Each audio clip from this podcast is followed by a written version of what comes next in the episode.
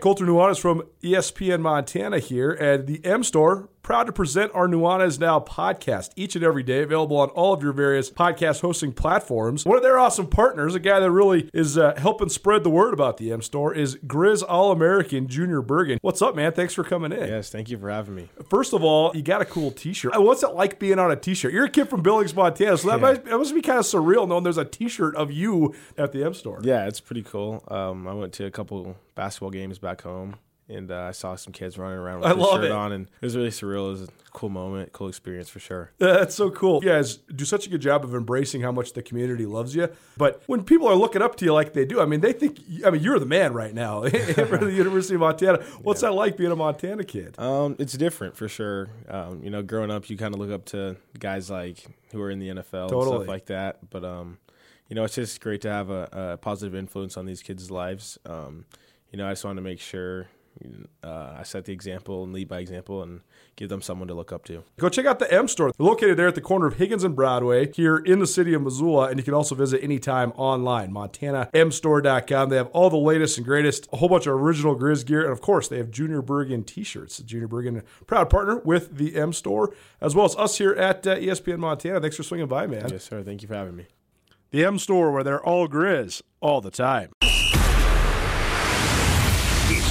Montana's only daily sports talk show, Nuanez Now. Watch the show statewide on SWX Montana Television. I like football.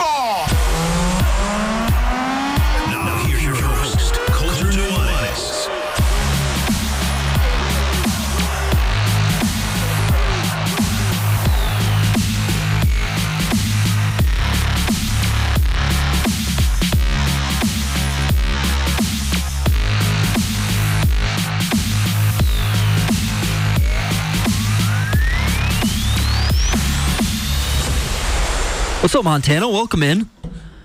Happy Friday. Nuanez now ESPN Radio coming to you live from the ESPN MT studios right here in the Garden City of Missoula, Montana. Happy to have you with us here on a Friday.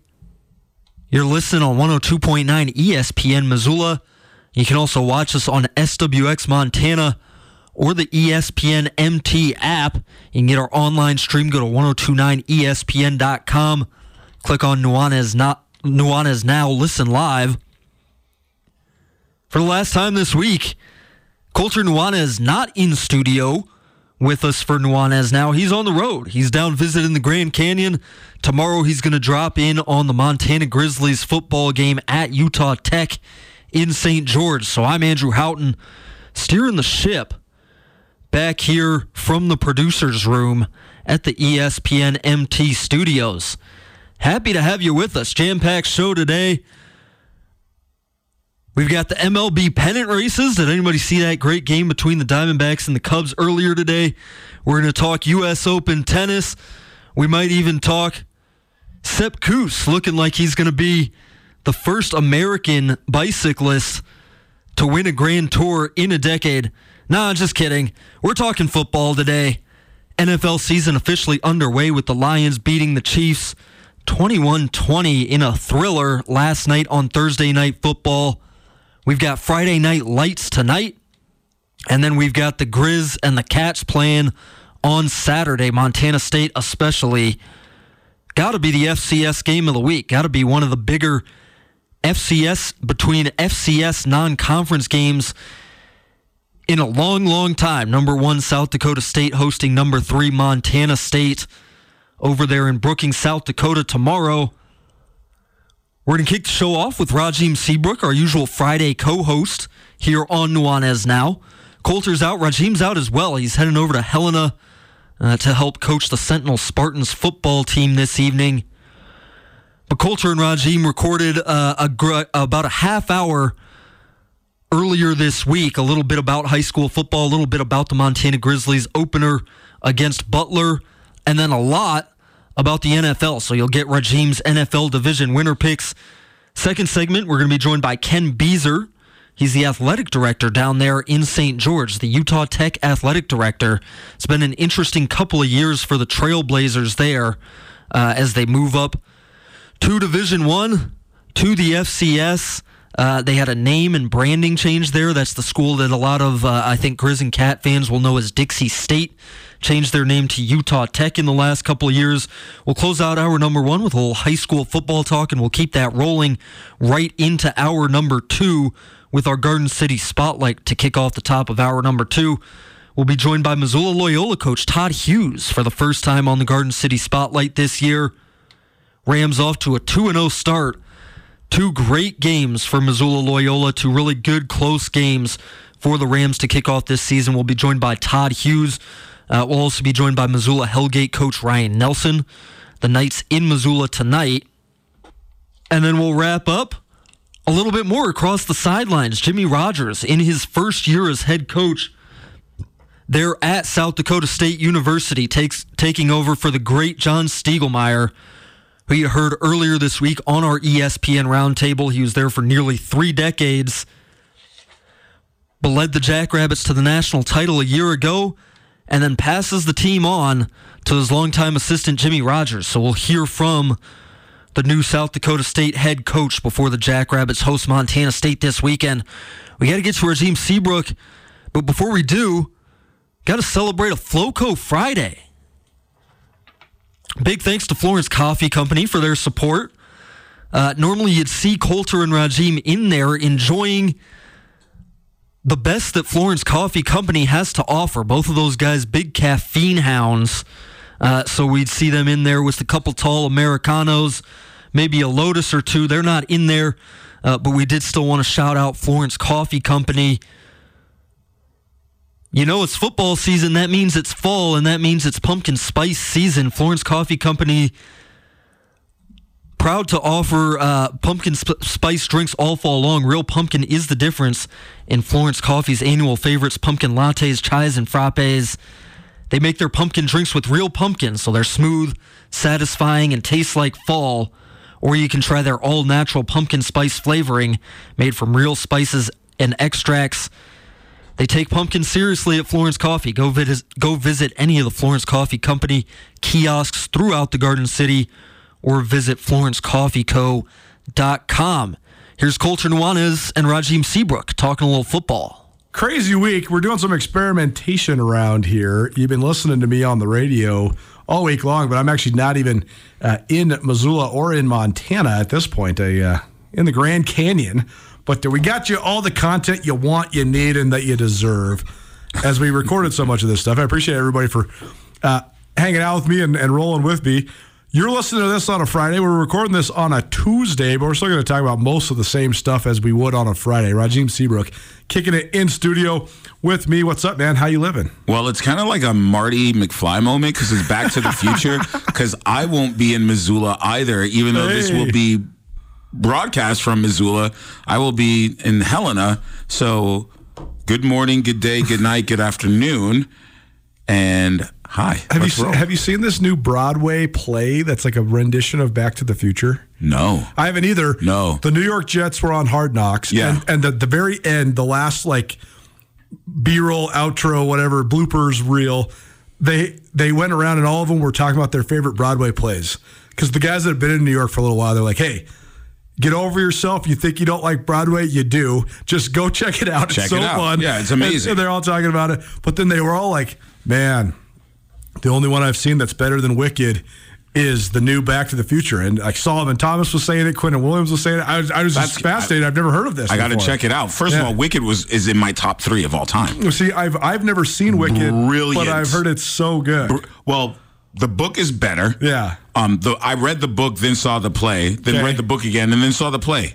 Uh. So I went two for two on both. Yeah. Wicked, Hamilton, and Cats were my three favorite. of all time. Hamilton, very impressive. Haven't Yes. seen Cats. Have seen Rent. Rent is really good Oh as yeah. well. Right, right. Oh yes, sir. Uh, Yes, Death of a. Salesman is a good, uh, more of a play than it is a musical, but uh, Yep, that's very good absolutely. as well. Yep. I'll, I'll always watch people performing, man. If you if you put in the time to be able to perform on a stage, Oh, yeah. it's worth watching. Yeah, and another one of my favorites, my stepfather did the music, uh, helped do the music for, was bringing the noise, bringing the funk. Oh, good so, one. yeah, you know it, man. Let's go. Uh, so a couple things to recap before we talk about what's going to be a very exciting and fun NFL weekend upcoming. Oh boy. Uh, but you, uh, thanks for coming to College Game Day this last week. I appreciate you being a Lot of there, fun, bud. especially after uh, a long bus ride.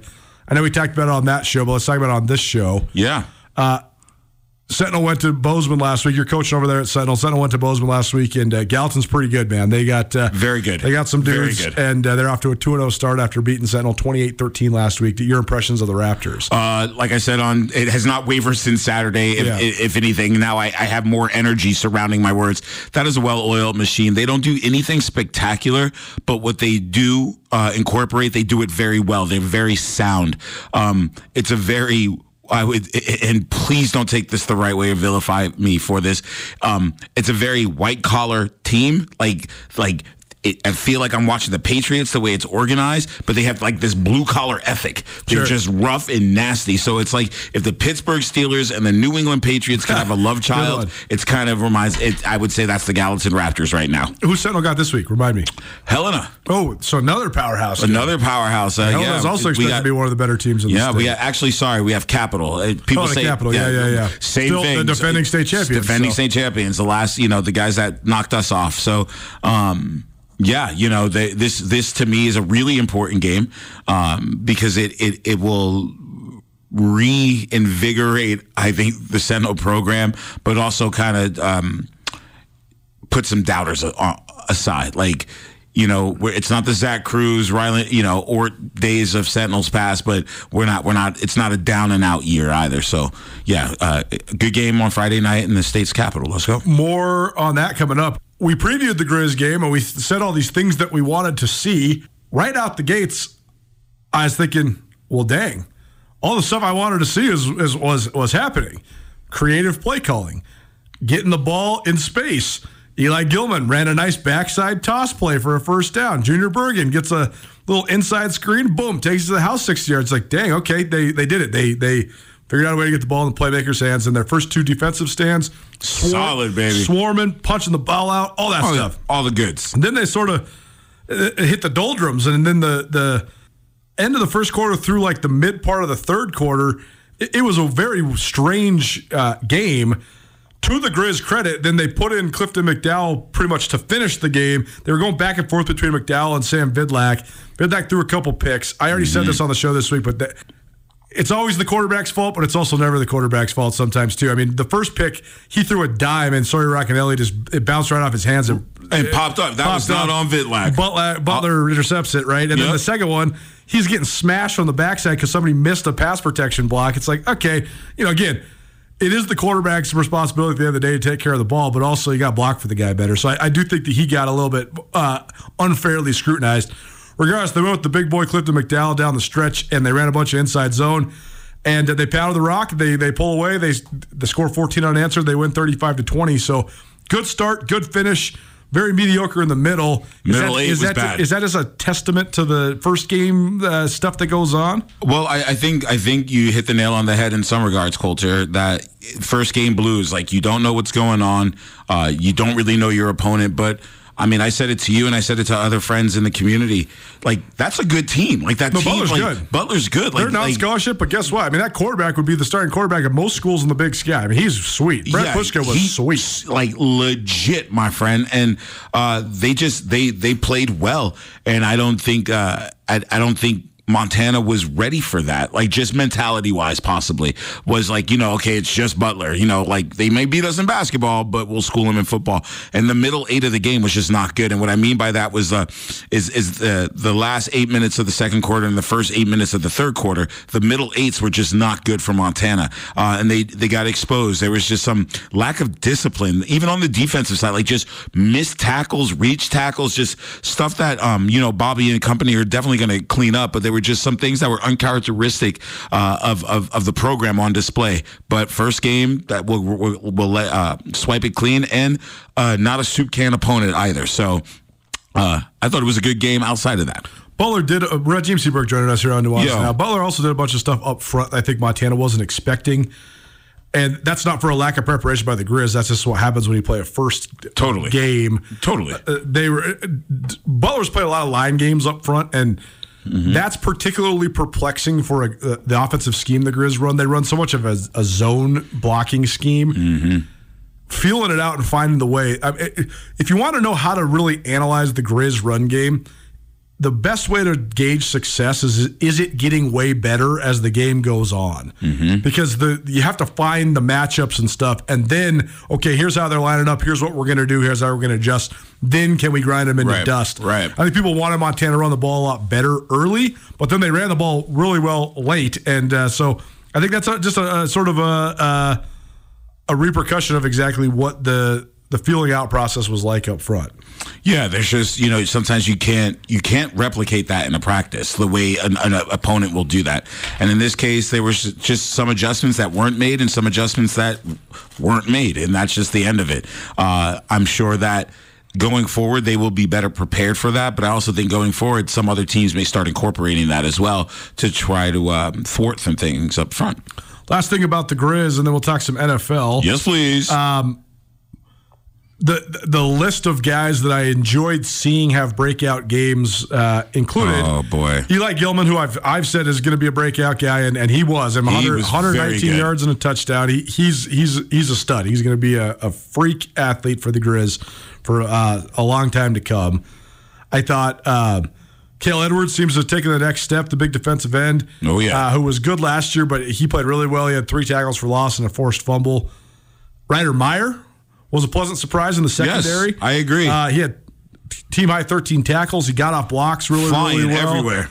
Um, and then my guy, I always try to identify a Grizz on special teams because it's such a huge part of Bobby Houck's culture. Mm-hmm. Who's the guy that's going to run down like a kamikaze and just With hair go- on fire. go crazy Yes, and sir. blow up the the wedge and, and smack the ball carrier? Sometimes it takes a couple times. This game, uh, th- th- this season opener, I found my guy instantly. Vince Genatone completely destroyed the wedge and completely destroyed the Butler kick returner on the very first kick of the game. And then I watched him for the rest of the time, and that he's a he's an exceptional uh, weapon on special teams. Kid from North Platte, Nebraska, tiny little town, but uh, a kid when they were recruiting him. Not really ever heard of a guy with this sort of resume. He was a state champion in Nebraska in the 100 meters, and he was also a state champion at 225 pounds in wrestling. Not very many guys are state champion wrestlers that also have sprinter speed. Vince Genatone does. He's get, number 45 is the guy I'm going to be watching on the kick. Do you know how dangerous that is? Like when, you, when you when you think of like speed, velocity, For sure. low uh, body position, so on and so forth. That's like a fire hydrant being going through a huge slingshot. For sure. Like not a bullet, not a not a missile, but just this blunt object that's going to blow your back out. It, it, it- and I, al-. I always love wrestlers too because wrestlers are such a great developmental project because once they stop wrestling, you can just put on so much weight because you've been trying to cut your weight. Now Yeah. you can just eat and lift and you don't have to worry about sweating it all off. So you can go from 215 to 245 pretty dang quick. Oh yeah. That's me every every six months, buddy. Yeah, let's go. Over and over we go as we ride the roller coaster. Rajiem Seabrook kicking it with us here uh, on your Friday. Thanks so much for tuning in. It's Nuanez Now, ESPN Radio, uh, SWX Montana Television, and the ESPN MT app.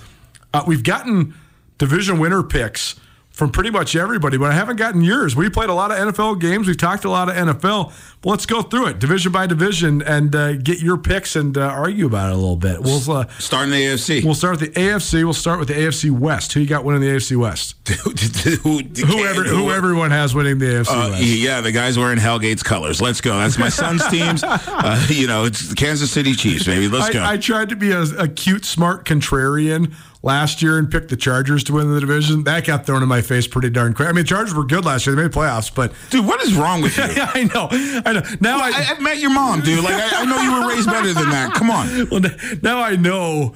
The, I always I, I thought that you know, when when you have these these hot streaks, they can't last forever. But the Chiefs have one of the great hot streaks going in NFL history. I mean, they made the championship game five times. They made the Super Bowl three times. They won the Super Bowl twice. Okay. that's one of the greatest runs Yeah, ever. ever. I, I just I thought that in year four and year five of that they would hit a speed bump, and then they didn't. So now I totally believe that it'll be just sustainable. Now I, they're they're the AFC favorites for until Patrick Mahomes' contract's over. And which is what's going to eventually knock the wheels off the wagon. No, for sure. But that's another story But, for another but day. that's the thing, though, man. I thought that too, but now they proved they can win the Super Bowl with like undrafted running backs. I mean, Isaiah Pacheco, Pacheco, didn't even get drafted, what? man. Like, and I picked him up in fantasy last night, man. good, good. I mean, he's He's a good flex. He'll be he's a good flex. Great he'll, flex. He'll be produ- uh, productive for sure. Yes, sir. Uh, all right, so we're definitely on the same on the West. How about the uh, the AFC South? I think this is one of the worst divisions. Who cares? Right. Like I'm, I'm going to be re- Jacksonville. Jacksonville's It's gotta be Jacksonville. Jacksonville's the favorite. Uh, that's the easy pick. Yeah, it's the low hanging fruit. If the Titans bounce back, or if the Titans can find some sort of semblance, and like let's say Malik Willis can emerge and beat out Ryan Tannehill, that could give the Titans some juice. The Titans also have a very good coach. I mean, people forget the Titans were the number one seed two years ago. Yeah. they're ferocious defensively. They have one of the best backs in the league. Which might this might be the last year we, Yeah, see, we'll we see. see King Henry, man. I uh I don't. We'll we'll we'll see. We'll see. The Titans to me are, are not going to win this. The. Texans are one of the worst teams in the league, so they're definitely not going to win. Oh, yeah. the Titans maybe. I, I think the Titans are one of the gray area teams. They could be a ten win team and they could be a seven win team. True. just depending on how stuff goes. True. I was totally out on the Colts, but then I was thinking about the other day. Anthony Richardson is gonna take his lumps. He's gonna be the youngest starting quarterback in NFL history. History. I know. He's also the freakiest athlete in. And I mean, he has the he had the fastest combine, the best vertical jump. He had all the best tests of of any quarterback ever. The light bulb's gonna come on for the kid. It's just a matter of when does it happen. But I don't think it's gonna happen to the tune of them getting 10, 11 wins. But I I, I was thinking the Colts were fast tracking towards like a top five pick again. If they if he turned it on a little bit late and figured it out, they could be a 500 team. I don't know. Like I don't think the Colts are as bad as I thought. Well, you said turning on and light bulb going off several times in your last comment, Colter. the fact is, is he's playing against grown bleeping men oh, right Oh, now. yeah, that's right. The light bulb's going to get smashed before it ever gets turned on. All right, like like truth be told, there's just he's his learning curve. I think is going to be very steep, regardless of his uh, physical acumen and what's in his wheelhouse. The pieces around him aren't um, aren't going to make him jump off the charts anytime soon.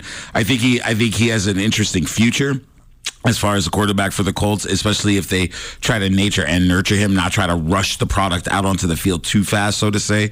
Uh, but yeah, man, I, I I don't think the Colts are are, are, anywhere near ready to be talked about um, in outside of a maybe a six win season for them. But uh, going back to the top of the question, to before we segue into the next, it's it's got to be Jacksonville, and I think Mr. Lawrence is going to take a, another huge step in his uh, his development and career. Well, Rajiem Seabrook talking all things NFL here on Nuanez now. Uh, how about the AFC North? I think this is the best division in the NFL. like this man this is a tough one this is this is a, a very very very um, tough situation because joe burrow and the boys are legit that team i mean that Yep. team is stacked Yep. um, and if they can clean up their offensive line woes they are going to be very formidable as of now they are the only team that i think are the major threat to knocking off mahomes and company i think the minor threat in afc are the bills but we'll talk about that here momentarily. I think that uh, I, I think that the Bengals are it. The Ravens actually intrigue me. Um, you My know, pick's the Ravens. i- i- interesting. Um, why don't you give why don't you give your point? and if it's you know doesn't align with the force in mine, I can give a good counterpoint. Well, I, I, I just I think that the Bengals and the Ravens are going to be two of the top five teams in the AFC. I mean, I think the the battle for the number one seed is between the Chiefs, the Bills, and then the the Ravens and the Bengals. Absolutely. So I mean, I, I think that the winner of this division could be the, the number one seed, maybe, or or you know certainly a top two or three seed. Without a doubt. And and I do think that the, you know the Ravens could be a 12 win team and the Bengals could be an 11 win team, and then the Bengals could be the one to make the deep playoff run. I think the Bengals are very very good. Mm-hmm. I just think that Lamar Jackson had so much drama last year, and now he doesn't. He's Yeah. got his contract. He's got receivers. Yeah. they're back to you know. Salty on D. I mean, John Harbaugh's a hell of a coach. They Yes. got great defensive players. They got a great Yes. line. They got now they got all these weapons on offense. I just think uh, a secure, calm, fluid Lamar Jackson is uh, is going to be a real deal MVP candidate. I, you know, I agree with everything you're saying. I think the only thing that I put an asterisk next to your statement is culture is can he stay healthy? Sure. Uh, the That's last the same two- thing with Burrow, though. I'm so interested if this calf injury is really a calf injury or not. Or is it the dreaded high ankle sprain? Yeah, like right. something Or in the that- Achilles. Or the Ooh, But boy. that's the thing about the NFL. In the NBA, they they fudge it all the time. In the NFL, you can't. You literally get fined if you're misreporting injuries. There's just there's there's creative ways you can. That's true. I'm not going to call them liars, but there's some creative truth tellers out there. Sure. But yeah, I um, we'll see. I do like the fact that you know for the first time, uh, Lamar Jackson has a, you know. What was the highest draft, wide receiver draft pick he's ever had? Maybe, maybe fourth round. Yeah. and now, Now he you has got a first round Now pick. you got a first one, and you know, uh, an old Odell is still better than some of these young cats out there. So I think he helps Lamar Jackson out. And to me, um, Mr. Andrews' his tight end is is ridiculous and not spoken about enough in um, in the tight end circles. So um, yeah, I like your pick. Um, I'm going to go with the Bengals on that one. AFC East. Toss up, man. I can you can go push. Does Aaron Rodgers get the Jets and that really good defense uh, over the hump and and and and take this division away? Or does uh you know T Square and you know Mr. Tua, you know keep my name out your mouth? Uh, you know the lethal lefty uh, um, get the fins where they need to be. Um, I like I like them completely as a program um, outside of their colors, but uh, no, I, I I I gotta. I gotta go Miami right now. You thinking Miami? I'm thinking Well, Miami. what about Buffalo? Well, I you know I, I think I think B- Buffalo is th- there. I know you know Buffalo's going to make is going to get into the playoffs. I think Miami has something that no one's talking about, and I think They do. I think that um, you know Josh Allen and Aaron Rodgers just kind of overshadow the rest of the division, and I think that Miami's is is is that cousin that you kind of want to hang out with when when when you're on the wrong side of town, but when you're at home, you don't want the cousin in the house. You know, he- they you know my, it's it says Mike Motts, my man Mike Motts would say they're bad company, and they can come in and beat Buffalo. They can come in and beat Aaron Rodgers and. Um, until we see Aaron Rodgers stack the cheddar in New York, the you know it's still the Jets. It's still one of the most dysfunctional, historically speaking, teams, and uh, we, we he hasn't done anything there yet for me to kind of put him and cement him in that place because it's the Jets. Well, I I think that uh, from a betting perspective, I think this is the funnest, most fun division to bet because I think you could you can you can put a little coin on the Dolphins or the Jets, and you definitely have a chance to win that bet. They they either one totally could win this division, Absolutely. and you're going to get them at plus odds because the Bills are the favorites to win it. And uh, you know the Bills were so good and and they were so close to getting over the top two years ago. Then last year they were good. But you could tell, like Brian Daboll being gone and now being in New York, and Schoen, I mean, those guys they put the the correct amount of reins on Josh Allen. Mm-hmm. That there wasn't as much of a rein on Josh Allen, and it, that's his biggest weakness. It's his biggest strength.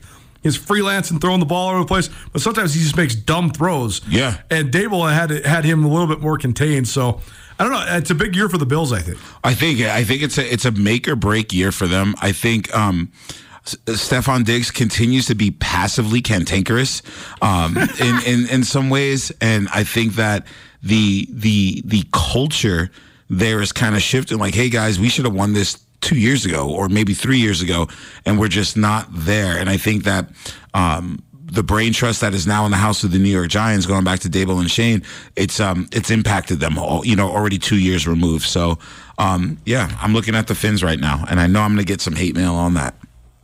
No, it's now ESPN Radio. Let's talk some NFC then. Rajiem Seabrook. Let's go. Giving some uh, division by division picks. All right, let's start out West. Uh, there's only two teams to pick from in the NFC West. The Cardinals not just playing. I think the Cardinals are fast tracking towards the number one pick. uh, yeah, that's called grease fire, and everyone keeps pouring diesel on it to try to put it out. Cardinals and the Texans are the uh, the primary front runners for the uh, the number one pick next year. Just oh god, it's so bad. Um, I'm gonna go with Seattle. I think Geno Wow. Smith. Like, you, you, you, here's my thing: the quarterback situation in San Francisco is so unsettling that you you, you don't. Know what you're going to have until you know what you have. And right now, Geno Smith had a great resurgence. Um, I still like DK Metcalf a lot. And I like the clarified aspects of what's going on in that defense, uh, that offensive backfield for Seattle. I think there's a lot to build off of, and I think Geno Smith is finally hitting his stride um, in his career and his development. And I think that uh, I think Seattle comes back to kind of overtake a a weaker division right now.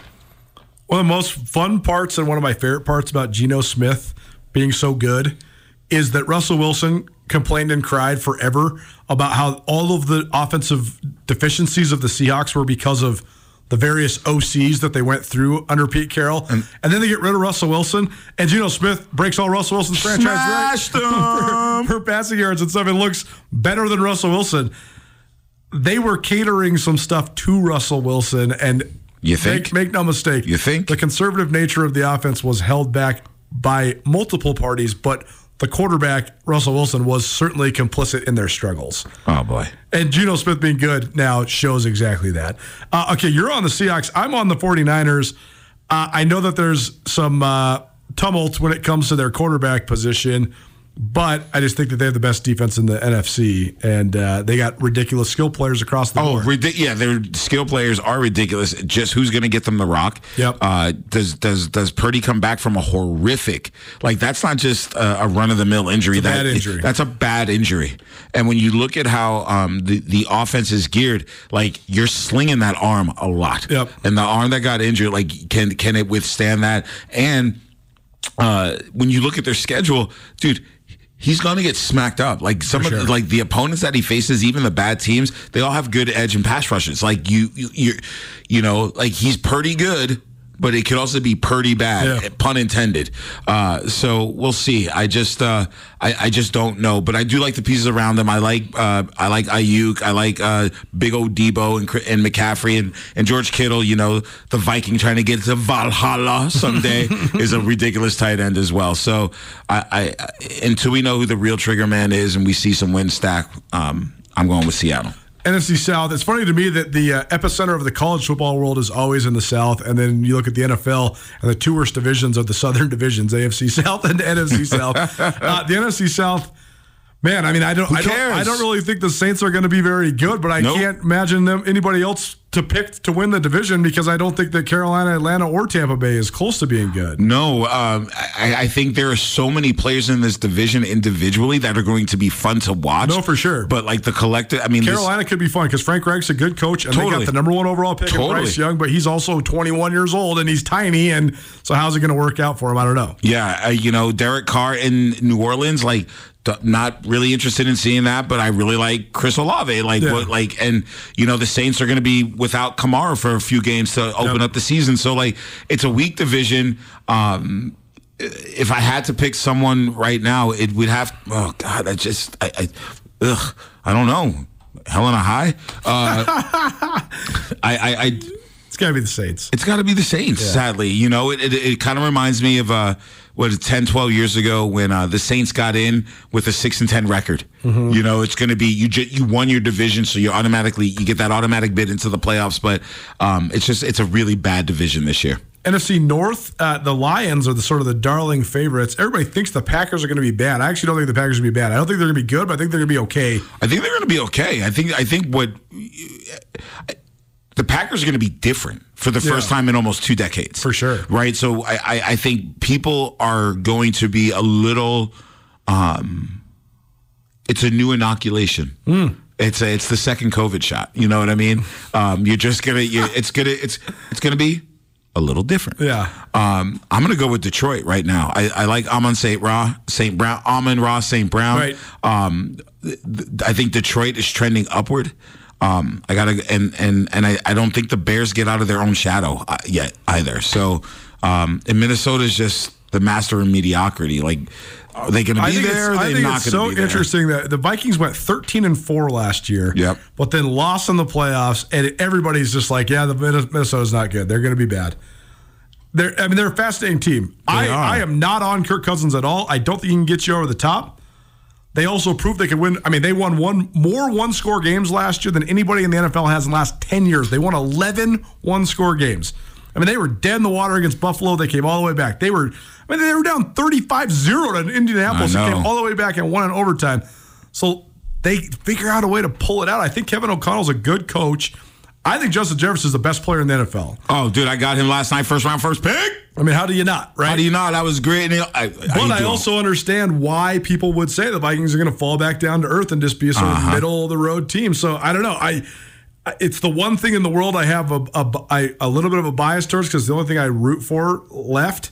But I also totally, I also totally could see the Vikings just falling down and just being seven and ten this year. I totally could see it. it could happen, man. I mean, their over under win total seven and a half. I think that's exactly accurate. Uh, yes, I would. I would. I, yeah, you, you could. You could push for one more in either direction, Right, actually. So, right. They might hit the over, but they, you know, it's still to be an eight nine team. So yeah, I. Yeah, I have. I don't I don't have a lot of faith in Kirk Cousins. Um, you know, I, I I would sit down and have a cup of like green tea with him, and go to like Home Depot with him. That's right. But I don't- If we're making s'mores in the backyard, great. Oh, dude. You know, you want to drink some light beers? I'm in. I'm in. Have a little book club Yeah. action. You know, right? Like pick my kids up. It's all Can I, good. I'll I'll share my cardigan collection with you. You share your V-neck collection with me. Like we're good, but not not. I don't just that's not my quarterback, son. Yeah, one word, four letters. Next. Nuanez now, ESPN Radio, Rajiem Seabrook kicking with us. All right, Let's go. We got to the NFC East. Your your division. You're a Giants guy. Uh, first of all, well, you're not going to pick the Giants. I know that, right? What? Of course I'm not. Yeah. Yeah, I mean- but what do you think of the Giants' prospects? Because th- this is the other team that the prognosticators are saying is going to go- fall down. Everybody's everybody that's making predictions is saying the two teams that are, were playoff teams a year ago that aren't going to be are the Giants and the Vikings. I think the Giants repeat exa- almost exactly the same season. Yeah. And they repeat that same season, and they're one of those teams that actually don't get in with that record. You know how there's there's always, there's always that one weird team that's like they have a winning record, but they don't get into the playoffs. Yeah. It's the Giants this coming year. interesting. Um, I, I, who wins this? Come on, man. You already know. Jalen Hurts, my team every year. I mean, they're the second best team in the NFL. Period. Right? Period. I mean, it- Period. More than any other year that I can really remember, I think it would be a, a crazy surprise this year if we didn't have a, a rematch in the Super Bowl. Oh, it's like this is like watching my son play Madden. It's the same two teams in it every year. And, and then I think the only things that I think could sort of knock that off is if Brock Purdy's really good and San Francisco can beat Philadelphia, yes. or if Joe Burrow Or could beat the Kansas Bills. City. Yeah. That, if Joe Burrow can. Joe Burrow's, I think, the only guy that could.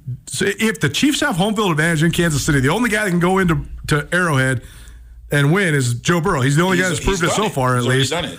And uh, you know, the, the Eagles were flat dominant last year, but they also got rolled in the NFC Championship game because they didn't have a quarterback. No. So they definitely want to run it back. That's the only really thing. No, I mean, it, it would be surprising to me if it wasn't a rematch in the Super Bowl. It'd also be a surprise to me if it wasn't a rematch in the championship games. No, it, it, it would be like deja vu all over again, just like this show for us when we listen to it on Friday, possibly. um, no, Jalen Hurts and company are going to do it. They that defense is ridiculous. The offense is just going to get better, and I think that Jalen Hurts. Every time I've seen this guy deal with some adversity of getting punched in the face, professionally, personally, that next year he comes back like 10 times better than before. Yeah. And I think that he is, I think losing for him is the best form of inoculation. Hmm. And I think that this guy comes back and he takes the NFC by storm. Let's go. Nuanez Now, ESPN Radio, SWX Montana Television, and the ESPN MT app. Way less arguing than I thought. We actually pretty much agree on all of it.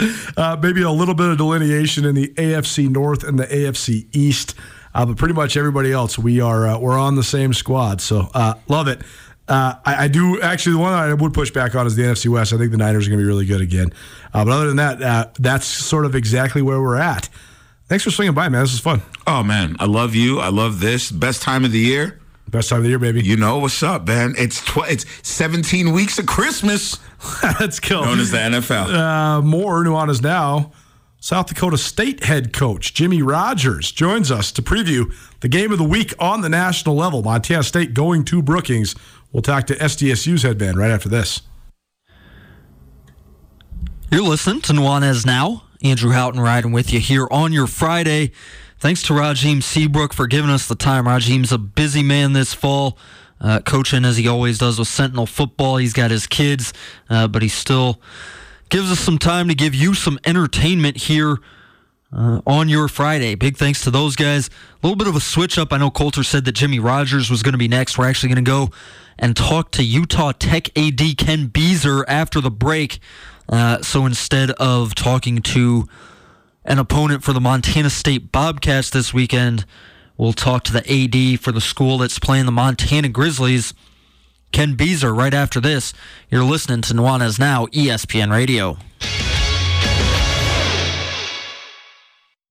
Are you having a bad day? Did you get hurt and it wasn't your fault? Are you in trouble? No matter what has you down, you can take action and help yourself by letting Schulte Law Firm help you. Schulte Law Firm litigates injury, criminal, and civil matters, providing expert advocacy in any situation. Here with Dwight Schulte from Schulte Law Firm. When it comes to criminal defense, what's an example of why someone could or should call Schulte Law? Criminal defense happens on somebody's worst day, you know, and it doesn't mean that someone's a bad person. We all make mistakes mistakes. We all make choices that maybe aren't the best choice, and that can lead to dramatic consequences in somebody's life. So we're really focusing on personal injury and criminal defense. We do a lot of different areas of the law, though. We have a strong background in real estate.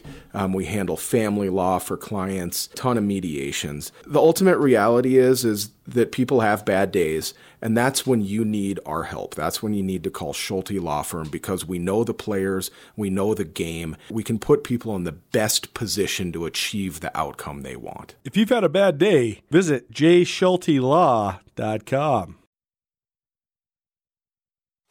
One, two, three. is now on ESPN Radio. Who? Mike Jones. Bringing you back here on Nuanez now. You're listening on 102.9 ESPN Missoula as well as SWX Montana Television or the ESPN MT app. I'm Andrew Houghton bringing Nuanez now to close the week out here. Colter Nuanez on a little vacation. He'll be down in St. George, Utah, watching the Montana Grizzlies visit the Utah Tech Trailblazers on Saturday. He also caught up with Utah Tech AD Ken Beazer earlier this week. Well, our lead up coverage to Montana's football game at Utah Tech continues, and we're joined now by the athletic director there at Utah Tech. Ken Beazer, joins us here on Nuanez Now on ESPN Radio. Ken, thanks for taking some time. How you doing? I'm doing well. Thank you for having me on your show. First of all, uh, you you've been there at Utah Tech um, for a handful of years. I'm so excited to come down and, and check out St. George. I've heard nothing but good things. What's this last handful of years been like, though? Because uh, whether it's the transition with the name change from Dixie State to Utah Tech, or the move from Division Two up to Division One, a lot of things have been going on for the Trailblazers in terms of the football realm. Just take us through sort of the broad picture of it all. I mean, what's what's it been like to be a part of? Yeah, you know, you you've mentioned it you know, you kind of highlighted it in in your intro right there, but everything has been in transition. I mean, from the community to the university to the athletics uh, department as well. Now, it's a handful of years. I've been the athletic director now for about a year and a half here.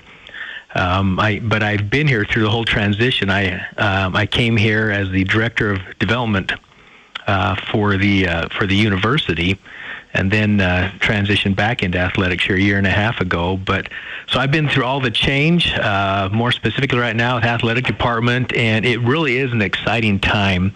Um, it's kind of nerve wracking as you're trying to get budgets and everything to to match, but um, it's been a great experience for me here to be associated with the university at this time.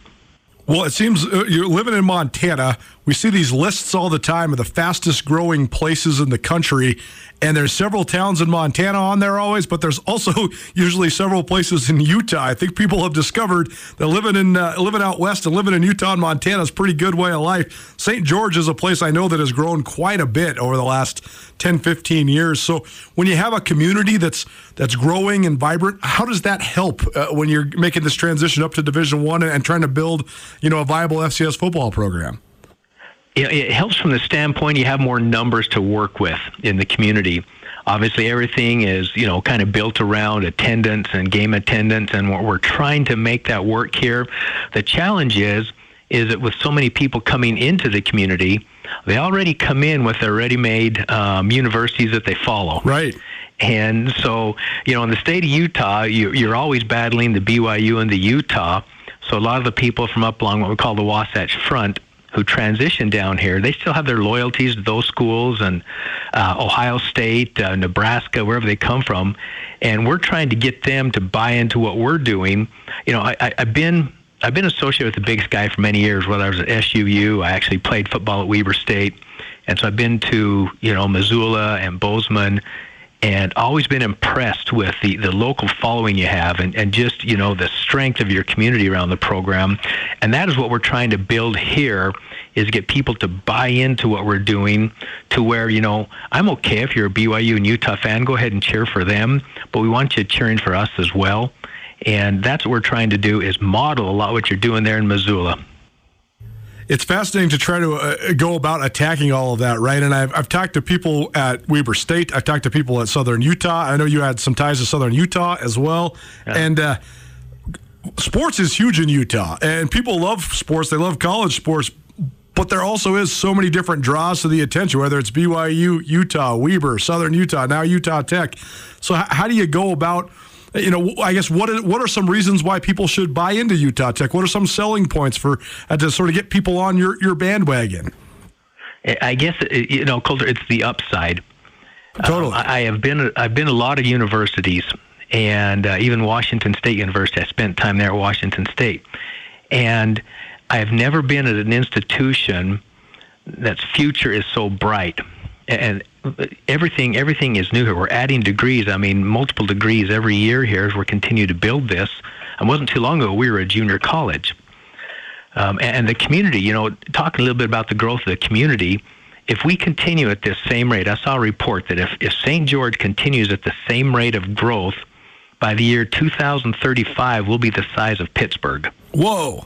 Uh, yeah, and that's just, and that's what's remarkable about it. And so, look at the upside, look at the growth. Now we've got a long ways to go with our programs. We're entering right now our fourth and final year of the transition to Division One, um, and we, we we've got a long ways to go. But we're going to get there, and I think we're going to get there faster than most institutions could who are in similar situation. Ken Beazer joining us here on Nuanez Now. He's the executive director of intercollegiate athletics at Utah Tech. The Trailblazers host the Montana Grizzlies on Saturday night there in St. George, Utah. We're making the trip down. Excited to check out St. George. Excited to check out uh, all things Utah Tech. The growing community, obviously, certainly a big advantage. St. George, a desirable place to live what other sort of advantages has helped make Utah Tech uh, has, has helped make this transition viable? I mean, you mentioned it was a junior college not long ago. So, what are sort of the things that have given the the university's administration faith to continue to grow and, and continue to build and continue to try to, to move forward?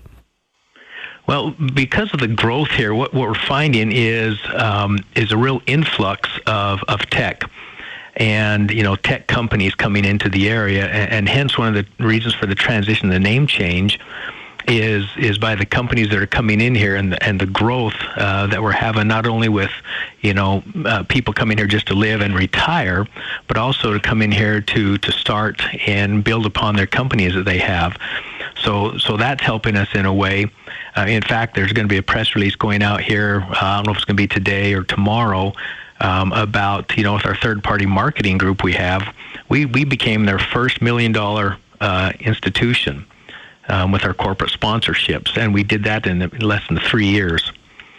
And and so that is one of the reasons to buy into it just the momentum. You know you get a lot of people that uh, want to jump on bandwagons and this is one that we feel um, we can continue to build and do so at a, at a, at a fast rate what, what, if any, have been some of the, the challenges that you guys have faced? Any, any obstacles or hurdles you guys have faced along the way here? Yeah, uh, there's a lot. I mean, first and foremost is the name change. Totally. Um, we're, we're, still, yeah, we're still facing the backlash in the community um, with, with, some of the, the, the natives around here about the name change. Um, you know, they didn't want to change, and you're going to come in here. Um, Colter sounds like you're going to be here this weekend. You're still going to see, you know, Dixie here, Dixie there, and this is known as Utah's Dixie, and uh, they're proud of it. I mean, that's what the original settlers did. They, um, you know, they tried to grow, grow cotton down here, and a lot of them came from the south, and it, it's just kind of one of those those things that um, when we change the name of the institution, we're still trying to get back uh, some of the, you know, the those who grew up here and have family roots that go here way back. Uh, trying to get them back involved. That that's been a challenge. Uh, another challenge is just the changing demographics and and structure of the NCAA. Totally. As I was telling I was telling somebody, it's like they keep moving the goalpost on us when we came in as a Division One, made that announcement going Division One. These were the benchmarks and metrics you had to hit, and that just keeps moving, and um, it's becoming increasingly difficult. And you know, the NIL and the transfer port, transfer portal affects everybody, but where our institution has not been eligible for postseason play, and we're still not for this year um, we've become absolutely just a, a feeding frenzy for, for teams. That you know, we, we have you know some good athletes here, and teams come in and grab them, saying, "Hey, you'll never be able to play for a national championship if you stay there." So so come over, and we've lost a lot of student athletes um, through that. So it, that's been a challenge. Um, is you know, like I said, it, the, the transfer portal and NIL is a challenge for everyone. Even more so when you're transitioning school that you can't participate in NCAA tournaments, or at least we can't for another year. And uh, that's a that's a big thing. That's a big selling point for student athletes and a reason for them to jump ship. Ken Beazer joining us here on Nuanez Now. He's the athletic director at Utah Tech. The Trailblazers host the Montana Grizzlies on Saturday night. It, from our perspective, too, Ken, just just analyzing football in the West. I mean, there's only I guess until recently, there was only three Division One playing football conferences uh, that are totally in the West, and and now who knows what's going to become of the remainders from the Pac-12 and uh, and what happens with the Mountain West and all that sort of stuff. But it also seems like that's an opportunity to have sort of a solidification of a lot of the the uh, main football playing schools in the West and, and maybe some sort of realignments and stuff. So, I mean, as the carousel continues to spin how do you sort of find the right place for, for Utah Tech, especially just as a football playing school in the West? You know, that's everybody's looking at and trying to see what's what the landscape is going to look like when all the dust dust settles uh, from the from these transitions. And what I tell our president, I said, you know, what we need to do is just make sure that we are a viable and healthy, um, not only a football program but but institution and, and department um, to make sure that we're always on on that cutting edge. And and so we've got a lot of projects going on. In fact, the day before, you know, we host Montana this Saturday. Um, we're we're ribbon cutting for our completely remodeled weight room and nutrition center um, that we're going to be doing, and that's been a major project that we've uh, been able to complete here just recently. And so that's what we try to do is just um, provide, make sure that we're providing the best opportunities for our student athletes um, to where we're attractive to uh, recruit and retain, you know, student athletes, but also to this with this realignment going on with conferences, that we can bring something to the table, um, you know, if and when those opportunities arise. Well, the last thing I want to ask you about is is just Montana coming to town now. Tell us how this game came about. I know that it's a sort of a three for one. You guys will come to Missoula several times, and, and Montana comes down to St. George for the first time ever. So, um, how did this this game sort of get rolling? And what do you think of just the opportunity to host, um, you know, one of the most tradition laden football programs in the FCS? Yeah, my predecessor was the one that, that signed the initial agreement um, with Montana as as we as we went Division One. He, you know, he jumped in and started, uh, you know, getting games and he booked games clear out to 2029 uh, because at that time we didn't have a conference, and so he he was booking any game we could get, and so he hooked up with you know with Kent there and. Uh, got the deal done. What it means to bring Montana in here is we we are all aware of the storied you know, football history that Montana has. And, you know, my experience with Montana goes way back, and some of my favorite people. I mean, well, one, Kent Haslam was one of my favorite individuals in the profession, one of the good guys, and Kent and I go way back. Um, but, you know, go back to my favorite football coach of all time. I got a chance to work with at Utah State was Mick Dennehy. Um, and I really, really like him. And uh, he and Sheila were my wife's uh, best friend. Um, and then, you know, right now you got Tim Bobby Hauck. I mean, they were on the football team at Montana when I was playing at Weber State. Um, so the, the, storied history of Montana and bringing them in here, in essence, legitimizes our position as a Division One, you know, FCS program.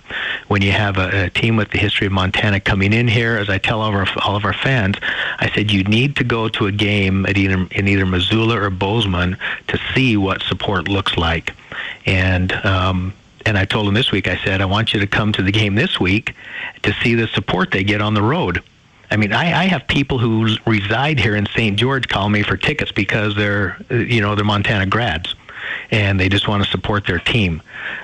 I said earlier, that's where we want to be as an institution. We got some ways to go. But having Montana and the Grizz roll in here this Saturday, I think is going to do a lot to establish not only our legitimacy as a as a Division One FCS program, but also establish what it's like as a fan to to be supporters of an institution. And I'm really looking forward to it.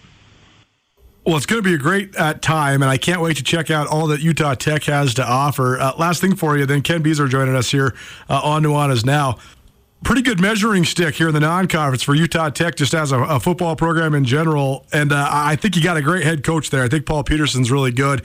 I've known him since his Big Sky days when he was there at Sac State, and uh, he's come on the show several times over the last couple years as well. Um, but, but, what do you sort of think of this early season test just from a football fan perspective? I mean, you're at Bozeman, uh, at Montana State last week in Bozeman, and then you got uh, Montana coming to town, then you got Northern Arizona on the schedule too. So an all Big Sky non-conference for the Trailblazers, but uh, should be a pretty good measuring stick for uh, Utah Tech football.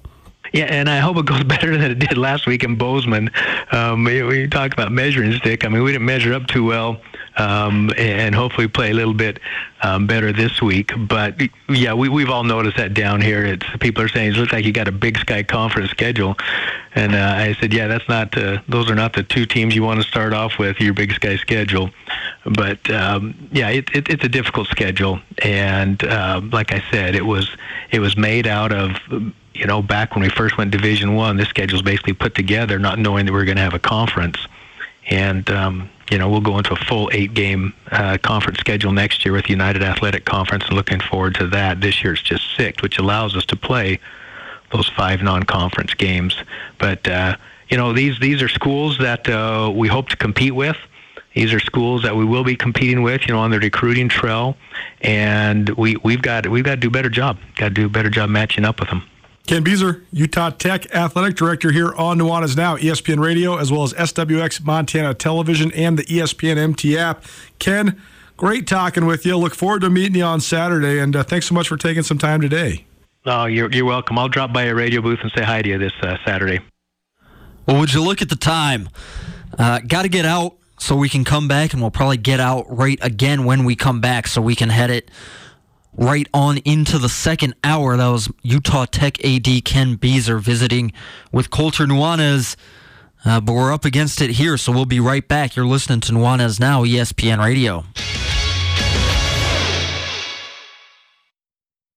At Jewelry Design Center, they can make anything you desire. We have branded jewelry that you'll see across the world and the country. And you have full access to our full manufacturing shop. You can look in the case. You don't have to start out designing something. You can see anything that we have in the case that customize it for your personal experience.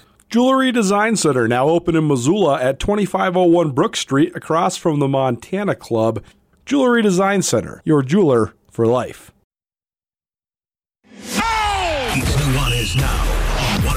102.9 ESPN Missoula. Watch the show statewide on SWX Montana Television. Welcome back. Nuanez now, ESPN Radio. The Mike Jones got me stuck on the uh, Houston rap scene, so Chamillionaire and Slick Rick bringing you back. Hip Hop Police, as promised, got to get out so we can get into the second hour. First hour in the books here on Nuanez now. Second hour coming right at you with the Garden City Spotlight. We caught up with Missoula Loyola head football coach Todd Hughes, as well as Missoula Hellgate head football coach Ryan Nelson. Both of those teams in action tonight for Friday Night Lights in the Garden City. Thanks for listening. We'll be back on Nuanez Now right after this. You're listening to 102.9 ESPN Radio.